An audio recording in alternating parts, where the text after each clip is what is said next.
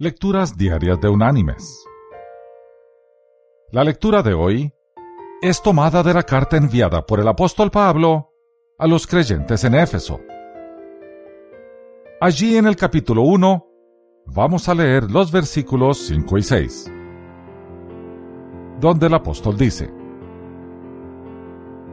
Por su amor, nos predestinó para ser adoptados hijos suyos por medio de Jesucristo, según el puro afecto de su voluntad, para alabanza de la gloria de su gracia, con la cual nos hizo aceptos en el amado.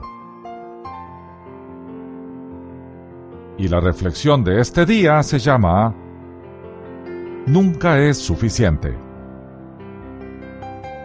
Keith Hernández es uno de los mejores jugadores de béisbol de la historia. Es un bateador cuyo promedio de por vida es de 300. Marca que en béisbol es extraordinaria. Keith ha ganado en numerosas ocasiones el reconocimiento del guante de oro por su excelencia como jugador de campo. Ha ganado el reconocimiento de mejor bateador en un año, el reconocimiento del jugador más valioso en su liga y hasta de la Serie Mundial. Lo ha ganado todo en el béisbol. A pesar de sus logros, no tiene algo que le es crucialmente importante. La aceptación por parte de su padre que lo que ha logrado es valioso.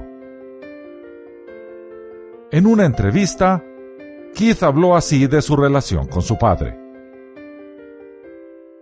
Un día le pregunté a mi padre, Papá, tengo un promedio de 300 de por vida como bateador una marca extraordinaria. ¿Qué más quieres?